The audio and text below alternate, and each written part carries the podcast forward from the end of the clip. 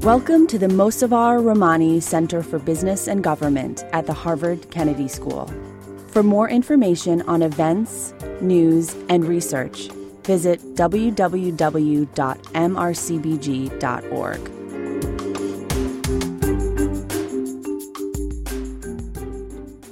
Good morning. Thank you for being here. My name is Scott Leland from the Mosavar-Romani Center for Business and Government.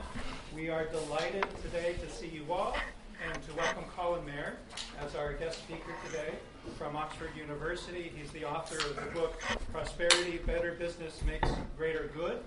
And we are, at the end of the session today, we'll be raffling off 5 copies of the book. So if you haven't had a chance to put your name in the fishbowl, now's a good time to quickly run up and do that. Professors Linda Bilmes and John Ruggie will be hosting the event and offering some questions back and forth for Professor Mayer. So with no further ado, actually, I'd like to turn it over to Linda Bilmes so that she can get us started. Thank you. Fantastic. Okay, this is on. So greetings, everyone, and especially to some of my students in the audience. I'm Linda Bilmes, and today we are focusing on a very timely issue, the role of corporations in society. Corporations play a key role in every aspect of our lives, and yet there is a growing sense that they are failing us in important ways. When I was getting my degree at Harvard Business School many years ago, I was taught that the role of corporations, the sole responsibility, was to maximize shareholder value. And today we recognize that corporations have a profound impact on many aspects of life, from the environment to their employees, to how much taxes are paid, to the government, to the welfare of their customers. And as a result, the classic model of shareholder capitalism is increasingly in question. So what can we do? Today I'm very privileged to introduce 2 of the leading thinkers on this topic, John Ruggie, who is a professor of human rights and international affairs at the Harvard Kennedy School and faculty chair of the Corporate Responsibility Initiative, and who is the architect of the United Nations Guiding Principles on Business and Human Rights, and our distinguished guest and my friend, Colin Mayer, CBE, professor of management studies at Oxford, former dean of the business school at Oxford, and whose new book, Prosperity, Better Business Makes the Greater Good, speaks directly to this topic.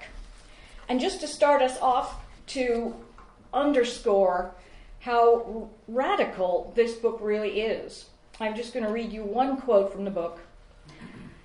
The corporation today is inhumane.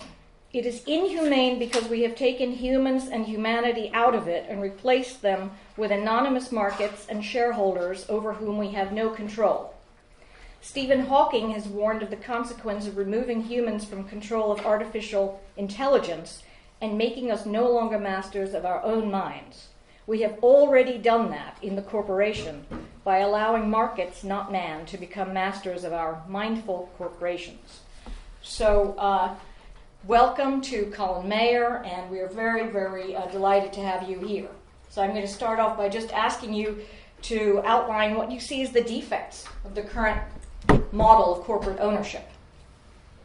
Okay, Linda, thank you very much indeed, and thank you to John and Linda for inviting me, and Scott, and thank you very much to the other John for having agreed to discuss the book. I'm going to talk to you about one of the most important institutions in our lives. I'm not talking about the state, religion, or the Kennedy School. I'm talking to you about an institution that clothes, feeds, and houses us, employs us, and invests our savings. It's the source of economic prosperity and the growth of nations around the world. At the same time, it's been the source of growing inequality, environmental degradation, and mistrust. And to reflect that, a year ago, the British Academy, which is the National Academy of the Humanities and Social Sciences, launched a major program of research on the future of the corporation. It brought together more than 30 academics from across the humanities and the social sciences from around the world to look at the question as to how business needs to change over the coming decades to address the problems and challenges that it faces in politics, society, and the environment, as well as the normal commercial and economic challenges, and how it can best take advantage of technological advances to benefit us as society as a whole.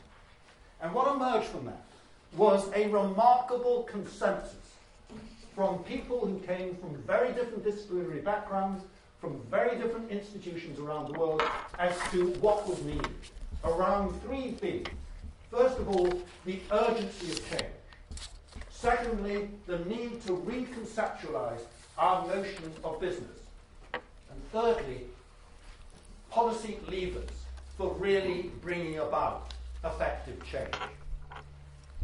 And to underscore that notion of urgency, let me just start off by referring you to Ipsos Mori, which is a market research company that undertakes surveys each year of 1,000 people, of which professions in Britain they trust to tell the truth. They survey 1,000 people over the past 35 years on that topic. Near the top, alongside teachers, doctors, and nurses, I'm pleased to say, come university professors. We might not have much power, pay, or prestige, but at least people trust us to do nothing, earn nothing, and take no credit for us. At the other end lie business leaders, just ahead of real estate sellers, professional footballers, journalists, and rock bottom come politicians. They come below trade union officials and the man and woman in the street. And this is not just a banker's phenomenon, because bankers are actually separately recorded, and if anything, business leaders come below bankers. And it's not just a post-financial crisis phenomenon, because for nearly all of the 35 years of that survey, that has been the case. Mistrust in business is profound, pervasive, and persistent. Why?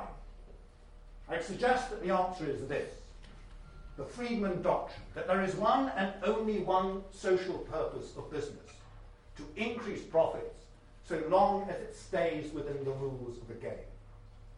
And that idea has been the basis of business practice, business policy, and business education around the world ever since.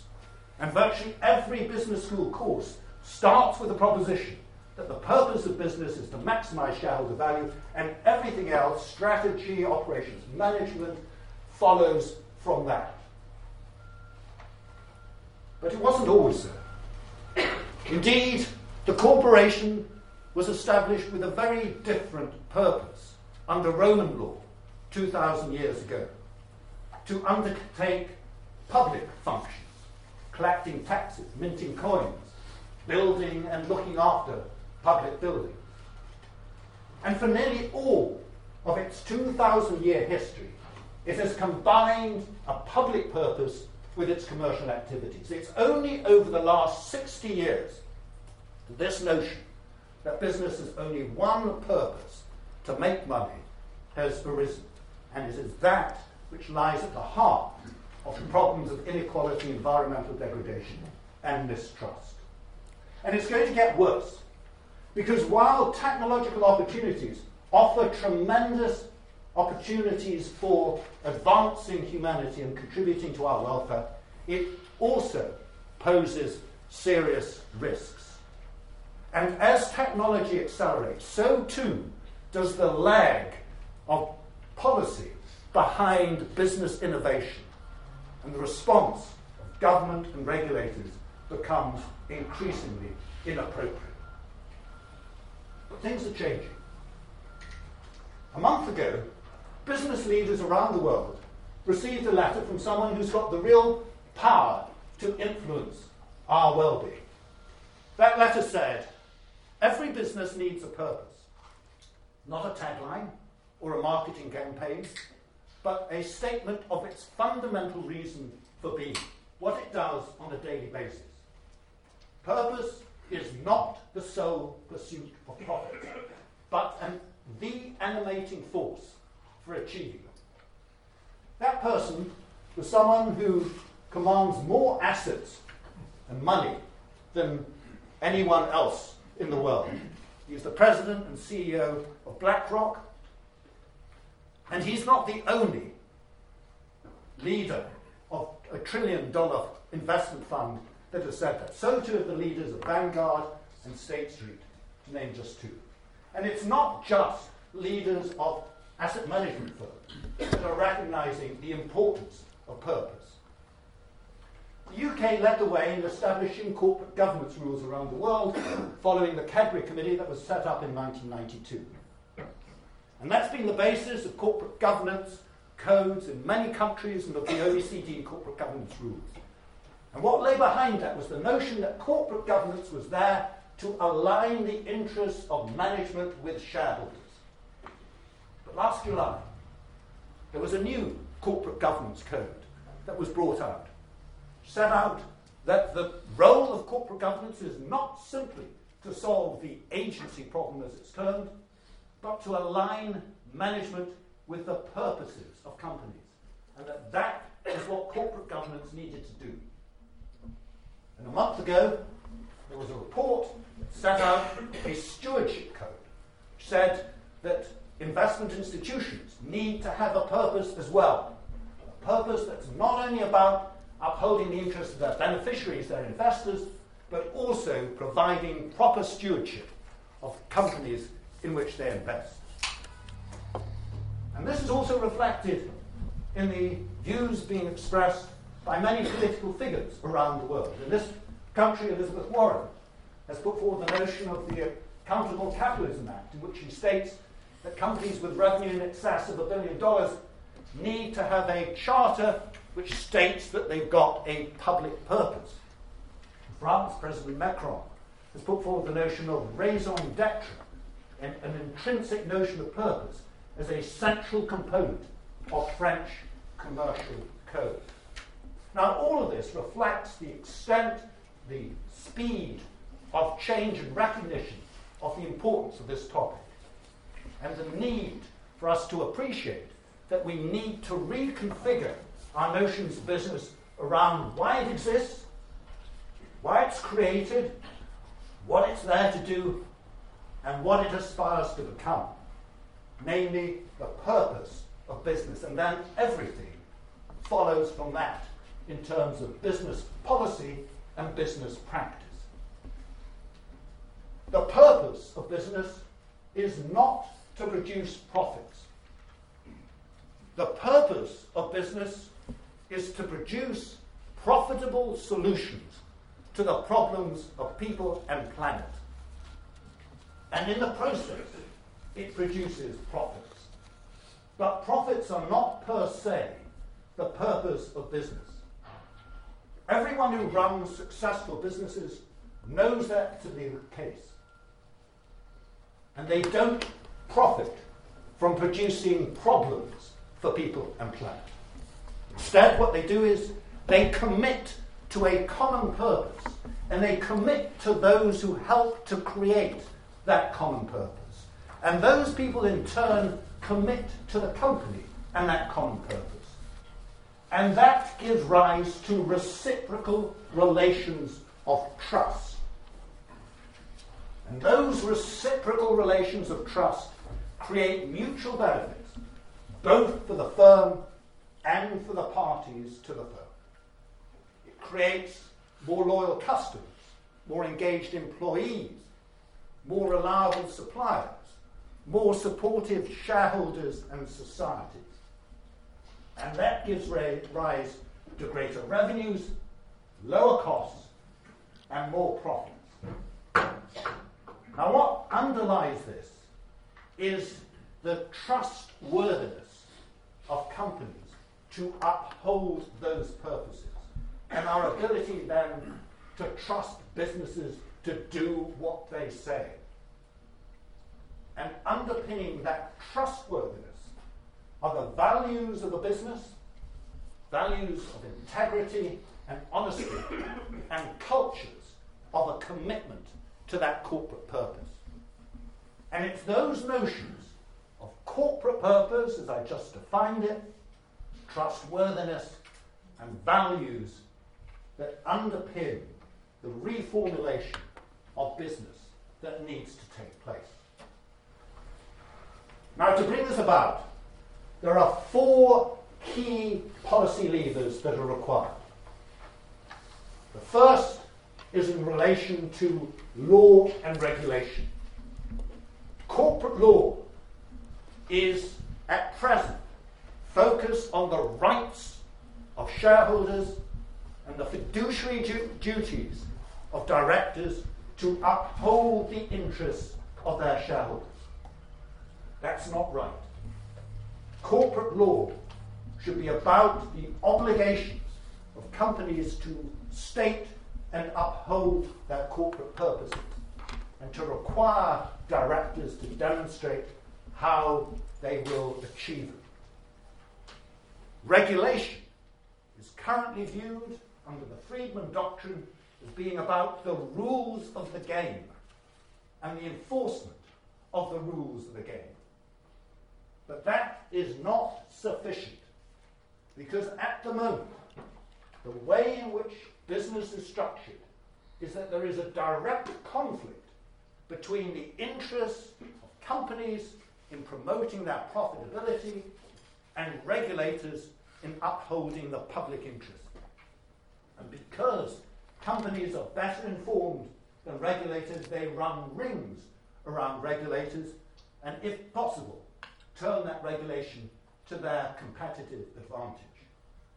Instead, we need to recognize that regulation is also about aligning those private purposes of companies with a public interest, in particular in companies which perform public functions, such as the utilities, infrastructure providers, auditing companies, banks. For those companies, what one needs to do is to incorporate their public licenses to operate as part of the fiduciary responsibilities of the directors of companies in their articles and charters. The second set of policies relate to ownership and governance.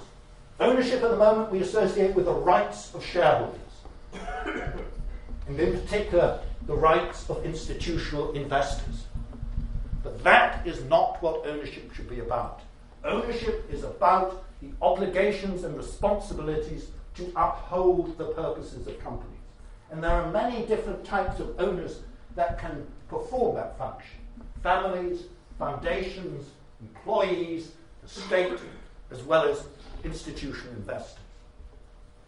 Corporate governance, as I just described, is traditionally viewed as being about solving the agency problem of aligning managerial interests with those of shareholders. That is not right either. It's about the managerial obligations to uphold and demonstrate that they are upholding their corporate purposes. The third set of policies relate to measurement and performance. At the moment, what we measure are financial capital and material capital.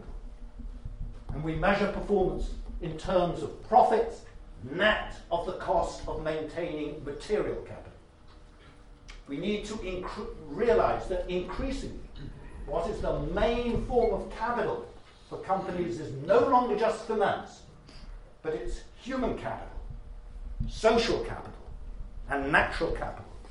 And we need to measure those and recognize that profits should be measured not only net of the depreciation of their material capital, but also net of the depreciation of their human, social, and natural capital.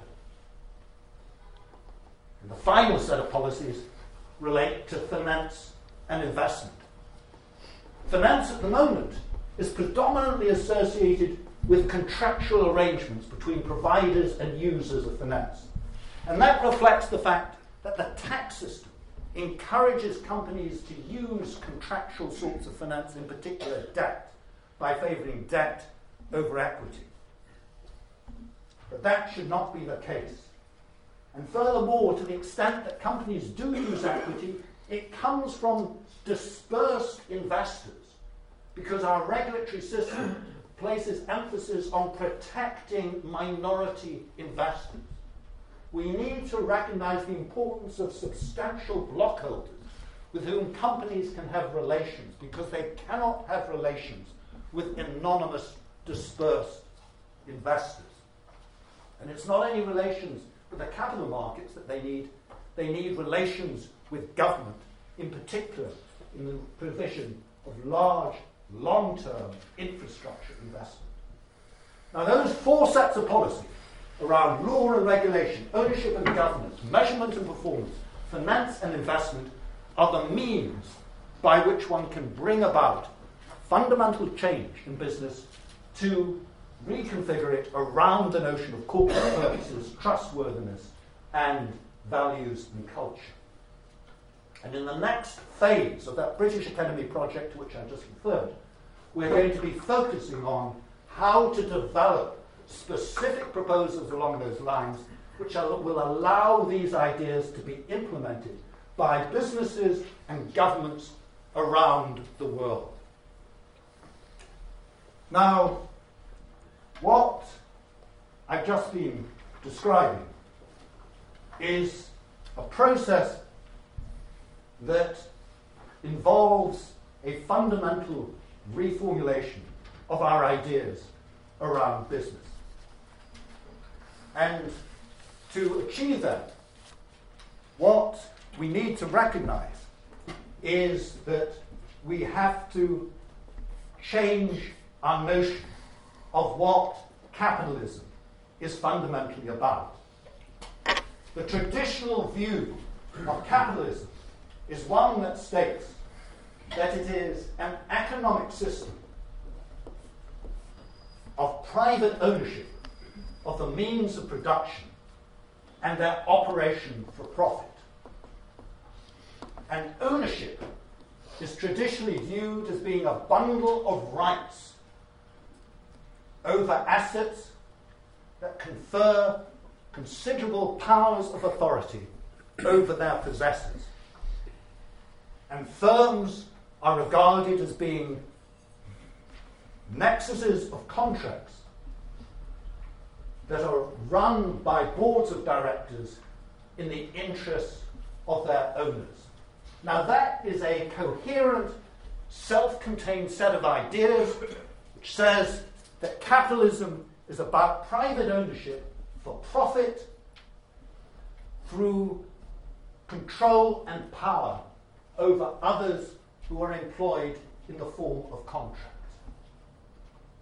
And what aligns that with the public interest is then competitive markets, and where there are market failures, regulation to align the interests of companies with the public purpose. But there's a parallel universe which says that capitalism is not that. It's an economic and social system to produce profitable solutions to the problems of people and planet by private and public owners who do not profit from producing problems for people and planet. And ownership, then, is not simply about the rights of control, but the obligations and responsibilities to uphold those purposes. And firms are not just nexuses of contracts, than nexuses of reciprocal relations based on values and principles enshrined by the board of companies. Now, that too is a coherent, consistent set of ideas which says that capitalism is about solving problems, and the obligations on owners and directors of companies to provide the solutions to those problems based on relations of trust with other parties. Now, the reason why this is so important is that between that notion of market efficiency and regulatory effectiveness, there is a void And indeed, as technology accelerates, it's becoming a chasm of both market inefficiency and regulatory and government failure. And in that chasm, we rely on companies to transform our individual self-interest into a collective, communal, common purpose. And to do that, we rely on the trustworthiness of companies to achieve it. And trust is the essential ingredient that really distinguishes what I'm talking about here from the conventional view of the firm. Because trust is one, if not the most important asset of business, and at the same time one of the most unrecognized assets of business. Because ultimately, trustworthy corporations are commercially successful corporations, and the competitiveness of nations depends on the trustworthiness of its corporations. And our prosperity for the many, not just the few, and the future as well as the present, depends on that trustworthiness, and that happens to be the title of my book. Thank you.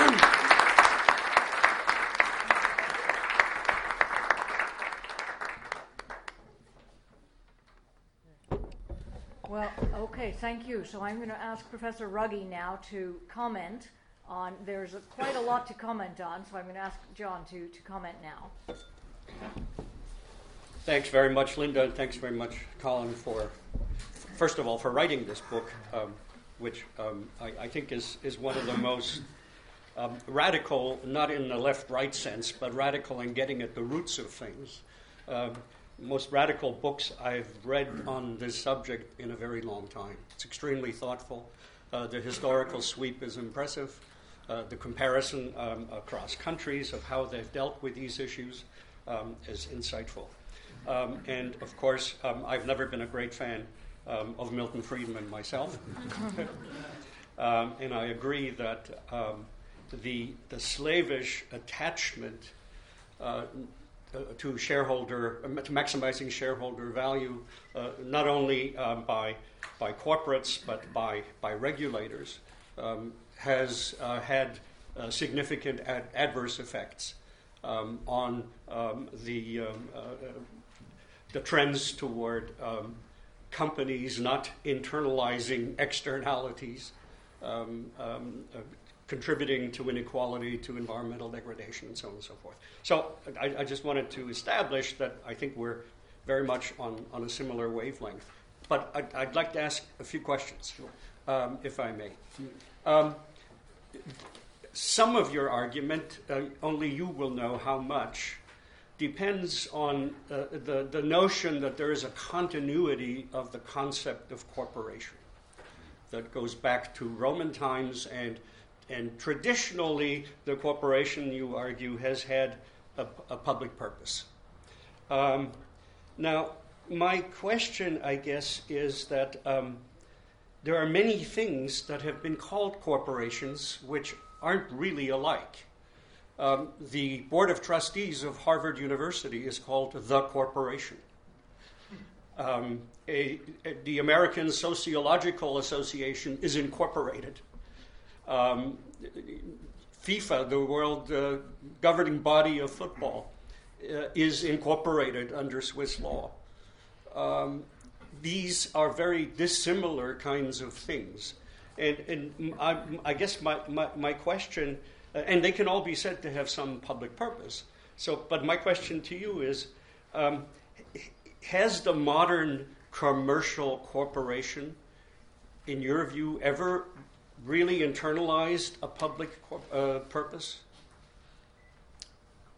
That's my question. Okay. Well, first of all, thank you very much for your comments and observations. And the notion of the corporation being very different in different circumstances and at different points in time is basically the center point of what I'm talking about. Because I'm arguing it's that diversity in corporate form that has been its real strength through the ages.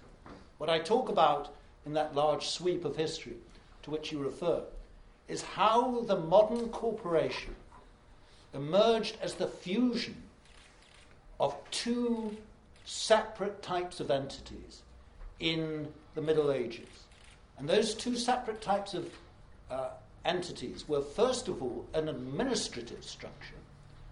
And to give you an illustration of that, one of the oldest examples in the world happened to be Oxford and Cambridge universities, which are both corporations, and all of the colleges of the university are separate, legally incorporated entities. Now, that notion of a corporation as an administrative function was then fused with the other type of entity which gained scale over a 1,000-year period from Babylonian times, was that of a partnership. And that partnership rose to its prominence in the Middle East from the 7th century onwards in what was termed the mudaraba, which was a particular form of partnership contract. And then it took the form in Europe of the compagnia, which is the basis of the company, companis, sharing bread, and the commenda. Now, that partnership arrangement was basically used to undertake commercial activities, in particular trading activities. What then happened around the 14th, 15th century was that that partnership model was fused with the administrative model to form the modern corporation, which combines an administrative function with the ability to raise capital in the form of the partnership and then to issue shares. Now, that combination is really what the corporation was set up to do, to combine that ability to raise capital with having a very strong administrative function. And that is how it then progressed over the subsequent 500 years. And there were many examples that emerged of companies that did perform that in terms of combining a public and a commercial function. And at the end of the 20th century, Alfred Marshall, the father of industrial economics, observed a wonderful spirit of uprightness and honesty in commercial matters by which the leading officers of our great companies do not yield to the vast temptations of fraud that lie in their way. What he saw at the end of the 19th century were companies of real integrity that fulfilled the notion of commercial activities with a strong sense of the purpose of the business. And in many cases, those were Quaker-owned companies like Cadbury's and Boots. Or family-owned. And they were family-owned. Now, what made that particularly impressive was that those companies operated in an environment in which there was a wild west of business, a great deal of corruption. But they were able to establish that element of integrity because of the nature of the corporate form. But what has happened since then has been this notion that, in essence, the firm is entirely accountable for just one thing, and that is its responsibilities to its shareholders. And that's the stage then at which this combination of combining that public administrative function with just a commercial activity took over, and where we lost the direction of what the company is supposed to be doing. Great, thank you. I also have a question about the notion of purpose. It has given rise to quite a following. As you know, Marty Lipton, the dean of Wall Street commercial lawyers, said, this subsumes CSR, ESG, GRI, and a whole bunch of other alphabet soup things. And so he advises boards of directors to move in this direction before they get regulated. Yeah. That's one drift. Another drift is the Larry Fink letter that you referred to, which essentially says this is a new social compact, and we would advise the companies in which we invest to move in that direction. Then there's a long article by a Cambridge, England, PhD student, who says this is the newest big business gimmick. It's the new buzzword behind which business will try to claim that it is trustworthy and is addressing social issues. Yeah. Who is right and who's wrong and why? The answer is both are right. Okay, and it is a growing movement in terms of a realization of the importance of purpose, but it's also potentially a technique that companies can use for greenwashing or whitewashing their businesses. And that is why what I'm emphasizing here is, first of all, clarity around the notion of purpose, because people basically use the term to mean whatever they like. And there's a great debate about, well, does a purpose have to be public, or can it just be a private purpose? Is it all right to have a purpose which is just about making money? And so the notion that I'm putting forward about what purpose is about is around this notion of solving problems and doing so in a profitable way, to emphasize the fact that it is not about charity or CSR. It's about putting purpose at the heart of companies, and it's a way of reformulating what companies are about. It's not even about just stacking them high and selling them cheap. It's about thinking about how you actually solve other people's problems. And that's the potential basis for a trustworthy corporation. Now, to ensure that this is not greenwashing or whitewashing, what is required is an ability to be able to oversee what is happening and to be sure that those who are doing this are accountable for what they're doing. And that's where the notions of governance and measurement become critically important, to demonstrate the extent to which companies are really upholding their social capital and natural capital and human capital, and the way in which they are providing a degree of accountability to not only their investors, but also to the other parties to the firm that have invested capital alongside that of the financial capital. So that is what is required to ensure that this does not end up as being the second form of purpose that you describe, but is a real form along the lines of the first type. Let me just quickly follow up.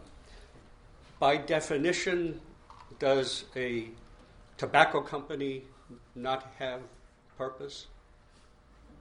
The answer is no.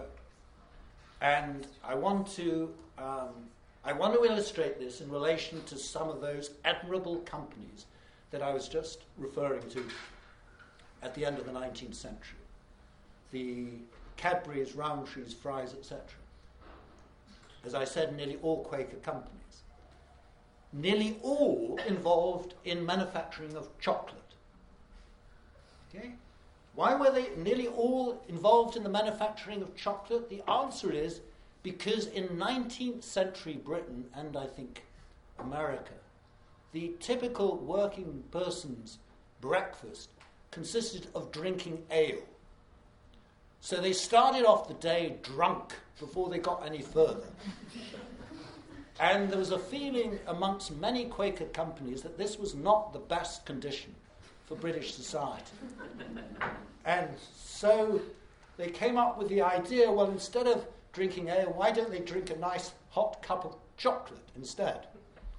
So that's literally why they place so much emphasis on chocolate. Now, it did actually contribute to solving that particular problem, but 150 years later, we realize that there's another problem associated with chocolate, and that is, of course, obesity and diabetes. And so now there is a recognition that actually chocolate manufacturers need to change their business. And the more enlightened of them are recognizing they have to fundamentally change the nature of their business away from a focus on cheap forms of confectionery. Now, a tobacco company is in a similar position. And the issue is, to what extent are companies seriously committed to changing their models in such a way that they do not continue to sell essentially addictive products to people? And the question as to whether or not a company, be it a confectionery company or a tobacco company, has a purpose, relates to the extent to which they don't just regard this as being a journey that they can gradually move along, but something that is of great urgency in terms of them recognizing the change in societal needs away from what they've traditionally produced to what they need to produce going forward. Thank you. Along the same lines, in the early days, not recently, in the early days of Facebook, did Facebook have a purpose as you define it? Yes. And then it went off the rails. Okay, so Facebook very much had a purpose in terms of creating social capital. And let's be clear that these social network companies create huge amounts of social capital. But the interesting feature about social capital is that it is, in essence, a prime form of a natural monopoly, because the more people that are connected to the system, the greater the success of that system. So it almost immediately creates a public policy problem, namely how do you control this natural monopoly? But the natural monopoly then takes on a particular form in the case of social network companies like Facebook. That is to say, they are global natural monopolies. They're not only multinationals, the product itself is a global product. And that makes traditional forms of regulation most inappropriate for dealing with them, because regulations are based for the large part on national boundaries, whereas the products, let alone the companies, are international and global in nature. That's the second problem. The third problem is, as I described earlier on, they don't employ, for the most part, either material capital or financial capital. The main capital that they employ are human capital and social capital. And one thing we have no idea about in terms of regulation is how to measure the assets of businesses on the basis that we use for regulating traditional utilities or other monopolies. So we have no firm foundation on which to design regulation, even if we could actually control these global monopolies. And that reflects a final feature that makes their control particularly difficult. And that is to say, competition policy, as it grew up in the Chicago school, was all about antitrust in relation to product monopoly distortions. That's not the primary issue. That's not the main problem that one faces. It's a matter of the social problems that are created and the use of data and issues like that, again, about which we know very little in terms of how to structure regulation and competition. And even in terms of human capital, there are really two types of human capital involved. One is the people who write the algorithms, and the other is the people from whom they extract information. Absolutely. Facebook is sort of a new extractive industry. Absolutely. Yeah. But not unusual, because if you think about Uber, for example, it does exactly the same. Well, yeah, I guess I'm... And it has exactly the same sort of conflict. Right. Well, thank you. I don't want to monopolize the time. We have a lot of people here who would love to hear from you. Thank you very much indeed. Thank you. Yes, I'm going to open it up for questions. But before I do, I just like to ask one question of my own. We are the Kennedy School of Government, and I'm wondering, Colin, if you can talk about what is the role in the reforms that you were talking about. I mean, you're talking about a very major radical overhaul of the definition of capitalism with a number of implementation issues. What is the role of government in this? And for the students in the audience, they're thinking about working in the private sector or working in government. How do they think about that? And why? And just to start off, I mean, why can't government do all this? Why do we need the change in the corporate sector itself? Why can't government fix the problems? Okay. On the last point, I've given you an illustration of how government is just not placed using its traditional tools for controlling the types of problems that are emerging. And on the contrary, the issue that's arising is that corporations are growing to a scale where in some cases they are larger than countries. And as they grow in scale, and as governments find themselves increasingly unable to finance the public services they traditionally provided, they turn to the private sector to do it for them. And hence we've observed privatizations contracting out as the mechanism for essentially providing services, goods and services, to which we turn for governments to satisfy our needs. So we are increasingly dependent on institutions that we have no effective means of controlling and using traditional tools to provide a lot of our needs. And the role of government then goes beyond this traditional form of essentially crime and punishment, of saying that we set the rules and then we punish those who abuse the rules, to saying we need to think about aligning the interests of companies with us as societies more generally. And the way in which government has a role to play in doing that is through the various instruments that I talked about earlier on. That is to say, thinking about how we've misconceived the nature of the company under our current corporate law, and how we need to reformulate that corporate law, how we need to reconfigure regulation along the lines of what I was just talking about. And I'll give you an illustration of how it can use existing forms of law quite effectively in this area. One of the most interesting developments in this country has been the emergence of B Corps, and in particular the Benefit Corporation, by which directors of companies have a legal obligation to uphold a public purpose as well as a commercial objective. And if they fail to do so, then their shareholders can take out injunctive relief against the directors of those companies. Now, those benefit corporations to date have been relatively small companies. But what I'm suggesting here is that actually the most useful application of that model is at exactly the opposite end of this spectrum in relation to the commanding heights of the economy, like utilities and infrastructure providers and public goods and services providers. It's in those companies that we want to incorporate their public license to operate in their articles and their charters, and to impose a fiduciary duty on directors to uphold the public purpose as well as their commercial activities. So those are some areas where government can play a very productive role in bringing about the changes that I'm talking about.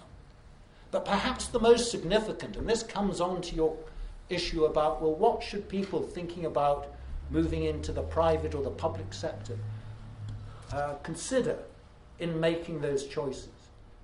What I'm arguing here is that that division between the public and the private sector is an unfortunate, unnecessary, and an unhelpful one. Because in essence, what I've been describing here when I talk about the purpose of companies as being to solve problems of people and planet profitably. You can interpret that as being a private objective, or you can interpret it as being a social objective. And the extent to which it's one or the other depends on the choice of companies, except where regulators deliberately align the purpose with a public and social objective.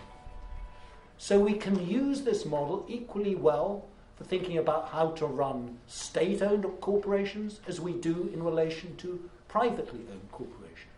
And what we need to think about in this regard is building effective partnerships between the public sector and the private sector so that this conflict is not an inherent feature of the system, but instead one has an element of commitment by companies to uphold their public purposes when they are supposed to do that.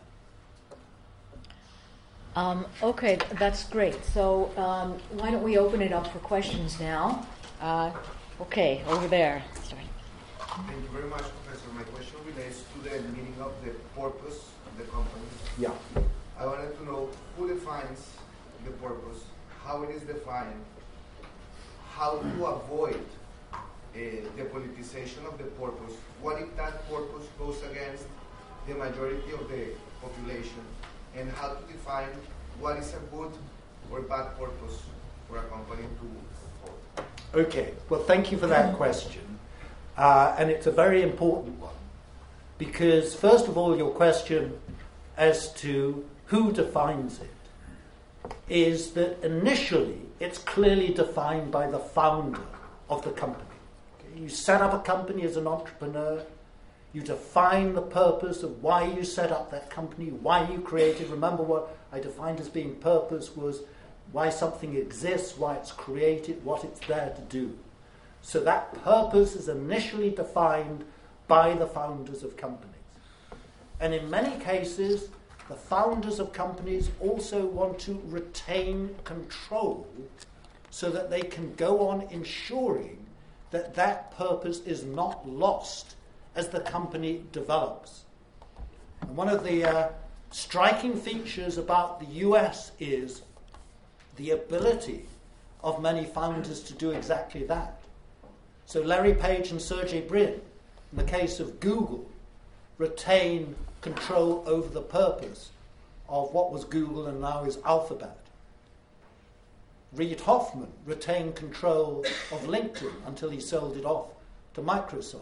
Mark Zuckerberg, who we've just referred, retains control of the purpose of Facebook. What's allowed all of them to do that has been the existence of, quote, dual-class shares, by which founders are able to go on retaining control even as they raise capital and sell off the shares in the company. Now, that's a very important distinction between the United States and the UK. One of the reasons why we've lost that purpose of the founders is that in the case of the UK, we are not able to use dual-class shares. Now, to come to your point about politicization and what makes for a good or a bad purpose and what happens when the purpose is contrary to the interests of population at large.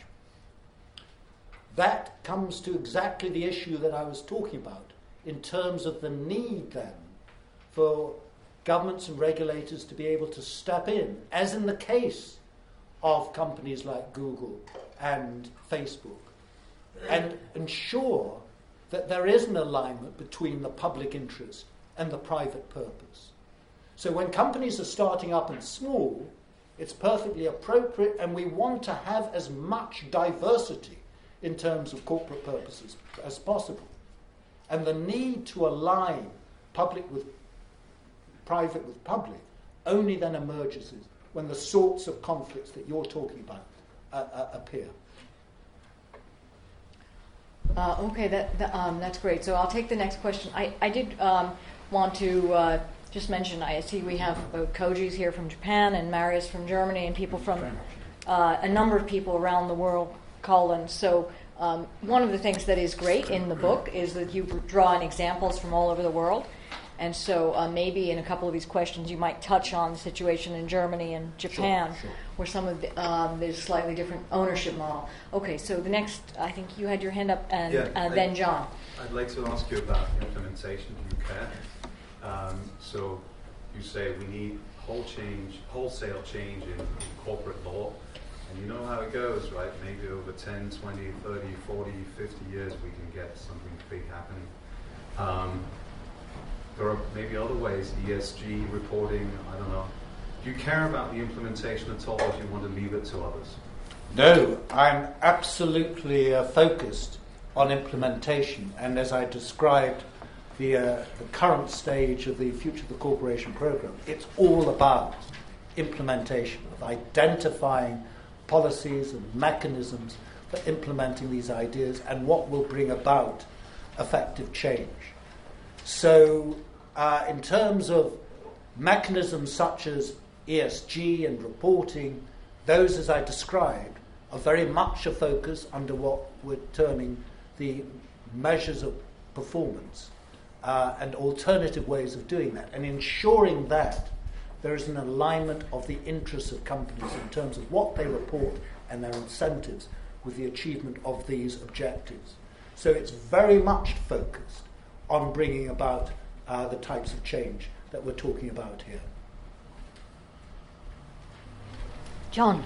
So I'm intrigued by your kind of reference earlier to Larry Fink, and maybe we can use that as an example, and I want to extend up on something that John brought up, the Marty Lip and Larry Fink public relations kind of aspect of it. I could make an argument that the private and social incentives are actually aligning, and that Larry Fink is taking the path that he's on, not just because he maybe believes it and thinks it's an important social contribution, but because it's also in his interest as a fiduciary. And the argument would go something like, he has, first of all, BlackRock has $7 trillion under assets under management, right? Half of that is in equities, and half of the equities are in index funds. So he doesn't have the ability to go into an index fund and say, I don't like that company, get rid of it. He also has investors that are primarily pension funds, so they have a long-term perspective on their retirement funds. And so it's in his fiduciary interest to make sure that the system as a whole works, because that's the one thing that he can affect in some ways, and that he's really doing this. So you're starting to see an alignment of the private incentives with the social incentives in a way that could be incredibly constructive for rethinking elements of capitalism and how you define the firm. And because if you take BlackRock, Vanguard, and State Street, as you mentioned, that's 20 trillion. And they control about 18% of the equity market. Absolutely. And so am I just being overly optimistic that there may be these incentives that are aligning, or is it John's version where it's a public relations ploy and it's just to watch the shiny object over here while we all go make money? Well, the answer is yes and no. It is. You're absolutely right in terms of what is described as the universal owner, the feature that increasingly we as investors and institutions like BlackRock, Vanguard, Fidelity own a global portfolio.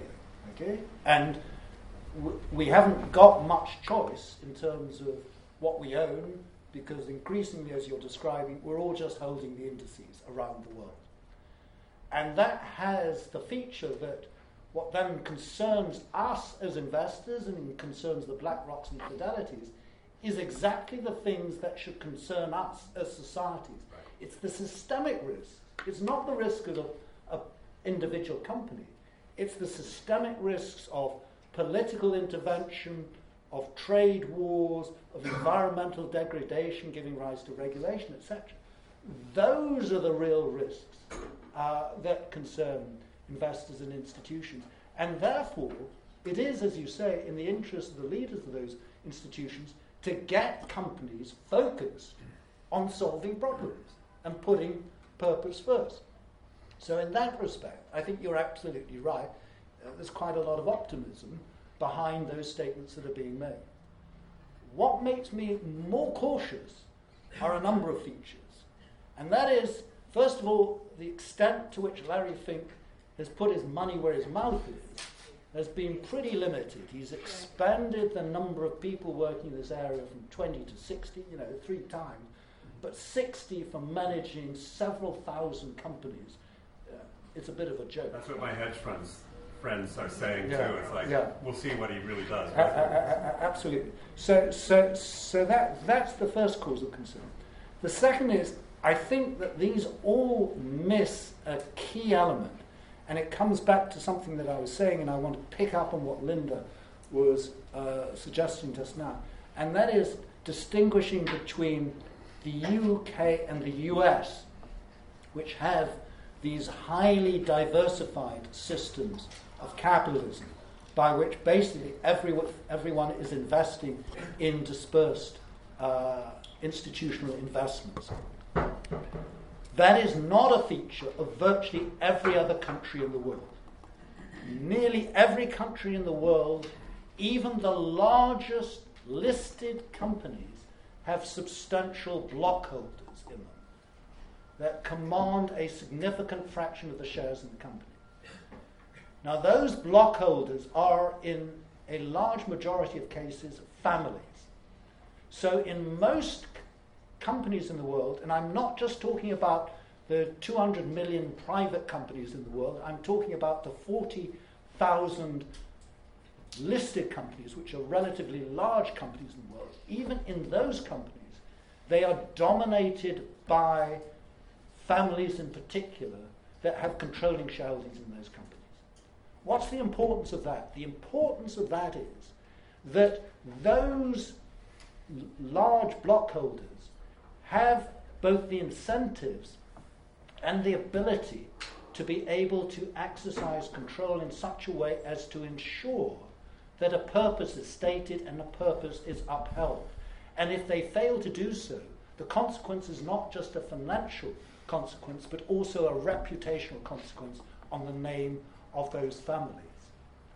And that element of having an identifiable shareholder, not just anonymous dispersed shareholders, is extremely important in creating the notions of relationships that I'm underpinning as being key to the successful development of this purpose-driven corporations.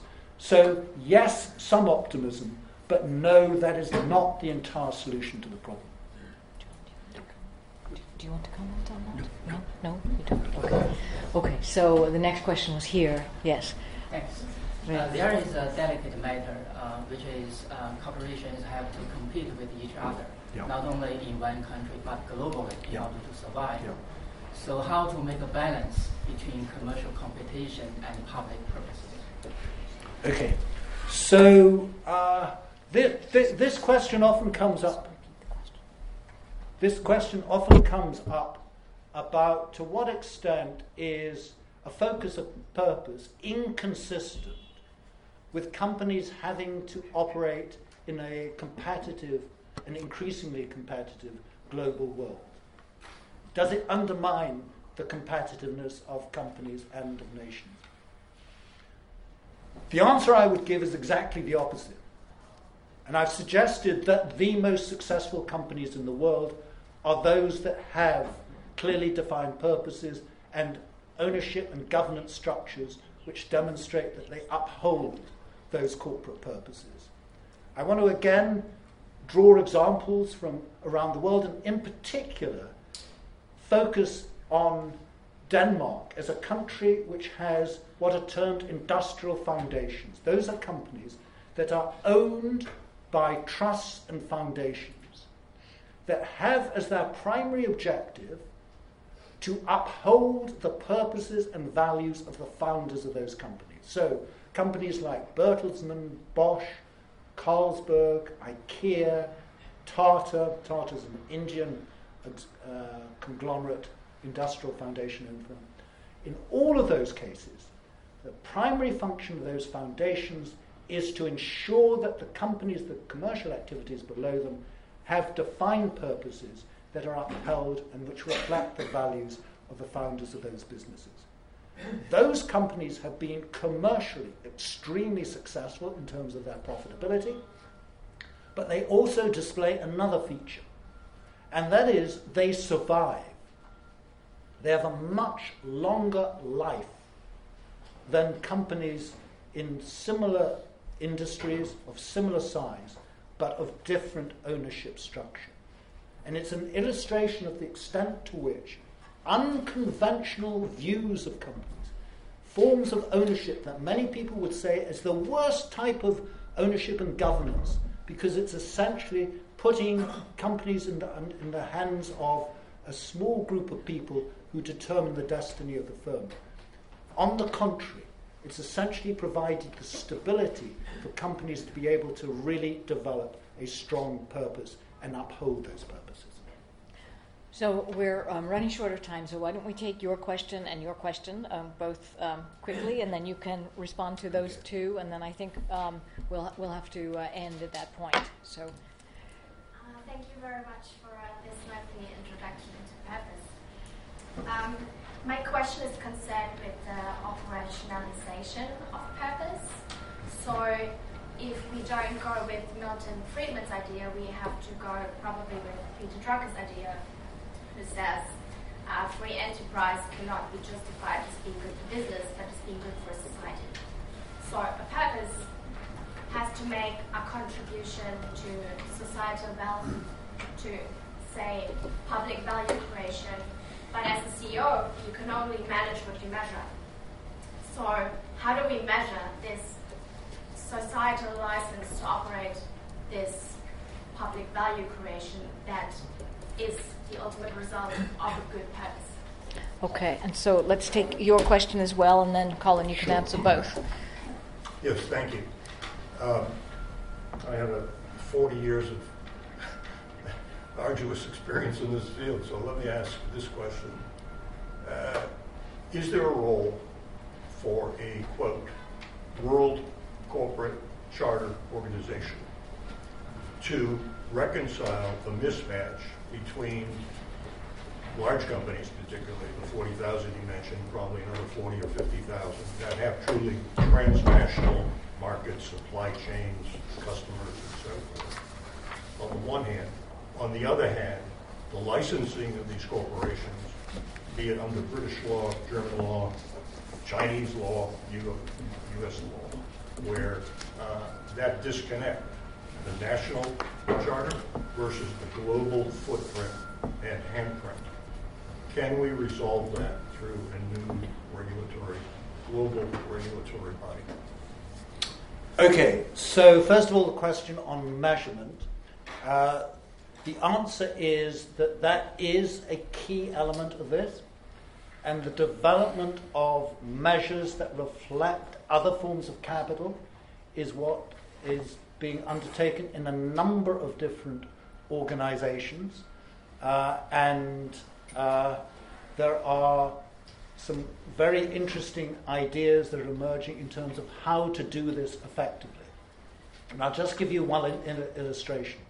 I sit on a committee in the UK that's concerned with natural capital, the preservation of our environment and our natural capital.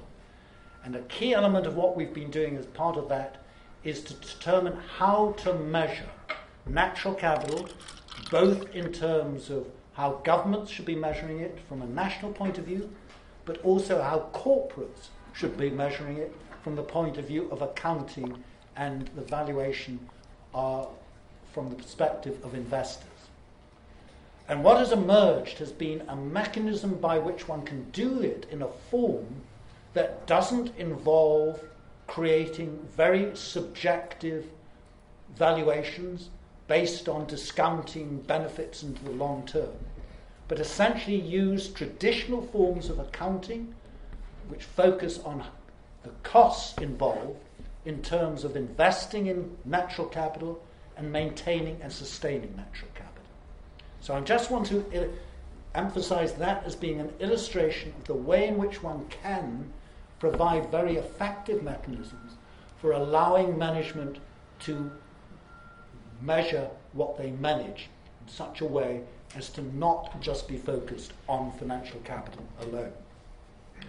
In terms of your question about should we be looking to have a global form of charter or a global form of regulation to address the problems that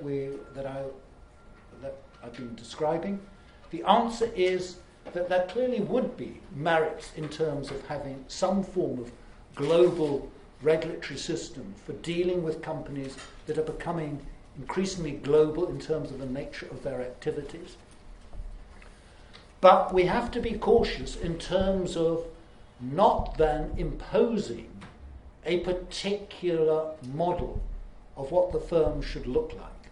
So when you talk about a global charter, what would concern me is the notion that there is in essence one particular form in which we should be looking for companies to structure their activities. To illustrate the concern around that, if we took the current paradigm as the guide to what that global charter should be, it would focus on, for example, Delaware law. It would focus on the notion that it's all about shareholder interests. That, for the reasons I was saying, would not be an appropriate form on which we should be harmonizing our global charters. We need to allow companies to choose forms that are suited to their particular types of activities. If we could essentially create a system of corporate law which did that, both at a national and a global level, then I would be less concerned about this development.